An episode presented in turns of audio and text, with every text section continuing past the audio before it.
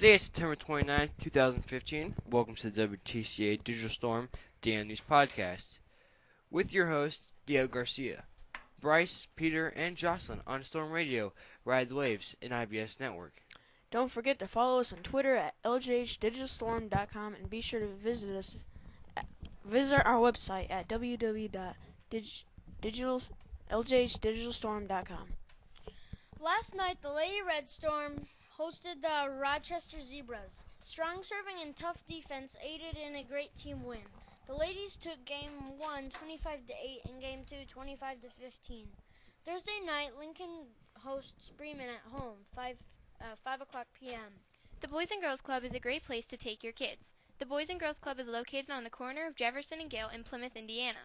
These are the membership requirements. Fill out the membership application, read the parent member handbook, sign and return the last page. The membership fee will be $50 for annual membership. A 10% discount can be obtained if you would like to pay the annual and summer program fee together. If you sign up for the Boys and Girls Club, your kids will have a great time. If you if you cannot pick up your kids from school, they can go to the club, do their homework, and when they're done, they can do fun activities. This past Saturday, the Lincoln Red Storm cross country team traveled to the annual Culver Academy Invitational. There were four races that the runners were categorized into girls varsity and reserve, boys varsity and reserve. The girls team all ran great races and especially Fatima Ramirez, who finished 10th place overall in her reserve race with a time of 13, 13 minutes and 53 seconds. The girls varsity team placed 23rd out of 31st 31 teams. The boys all had strong races as well, especially two in the reverse race. Nick Anders placed 26, earning a medal, and Colin Chupp placed 15. In the combined boys and girls race, there were 561 runners total, and three of our athletes medaled in the top 30. The boys varsity had one of the best performances so far this season.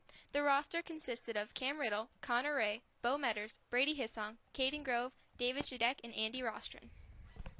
Cam Riddle led the pack and finished 26th overall and medaled. The boys team placed 8th out of 35 teams on the top 7 runners were all in by 12 minutes and 3 seconds or faster. This weekend proved to be well, this weekend proved to the boys that they should come out victorious to Bremen tonight, but New Prairie will be a very close race. The Red Storm hosts both Bremen and New Prairie tonight in Centennial Park at 5:30 p.m. Come out and support the team. Our first Spell Bowl competition will be held at Edgewood Middle School in Warsaw on Monday, October 5th.